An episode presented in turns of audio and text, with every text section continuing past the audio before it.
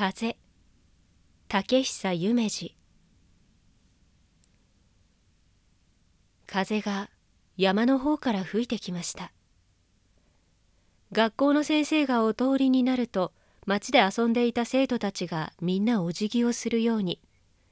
風が通ると林に立っている若い梢も野の草もみんなお辞儀をするのでした。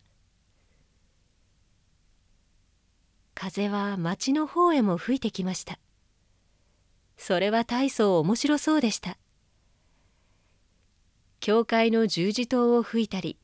煙突の口で鳴ったり町の角を回る時とんぼ返りしたりする様子はとても面白そうで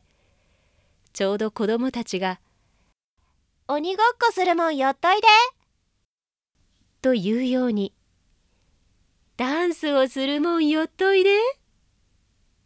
と言いながら風の遊び仲間を集めるのでした。風が面白そうな歌を歌いながらダンスを踊り回るので干し物台のエプロンや子供の着物もダンスを始めます。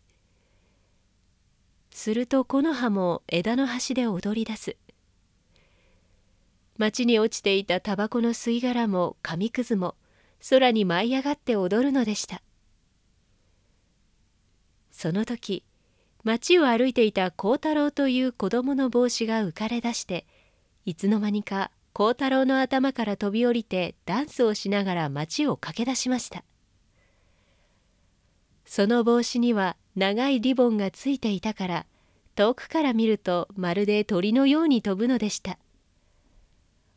幸太郎は驚いて「止まれ!」と号令をかけたが帽子は効かないふりをして風とふざけながらどんどん大通りの方まで飛んで行きます。一生懸命に幸太郎は追っかけたからやっとのことで追いついて帽子のリボンを押さえようとするとまたどっと風が吹いてきたので今度はまるで輪のようにくるくると回りながら駆け出しました「坊ちゃんなかなか捕まりませんよ」帽子がかけながら言うのです。すると今度は大通りから横町の方へ風が吹きましたので幸太郎の帽子も風と一緒に横町へ曲がってしまいました。そしてそこにあったビール樽の影へ隠れました。幸太郎は大急ぎで横町の角まで来たが帽子は見つかりません。僕の帽子がないや。幸太郎はもう泣き出しそうになって言いました。帽子を連れて行った風も幸太郎を気の毒になってきて「坊ちゃん私が見つけてあげましょう」そう言ってビール樽の影の帽子の尻尾をひらひらと吹いてみせました。幸太郎はすぐ帽子のあるところを見つけました。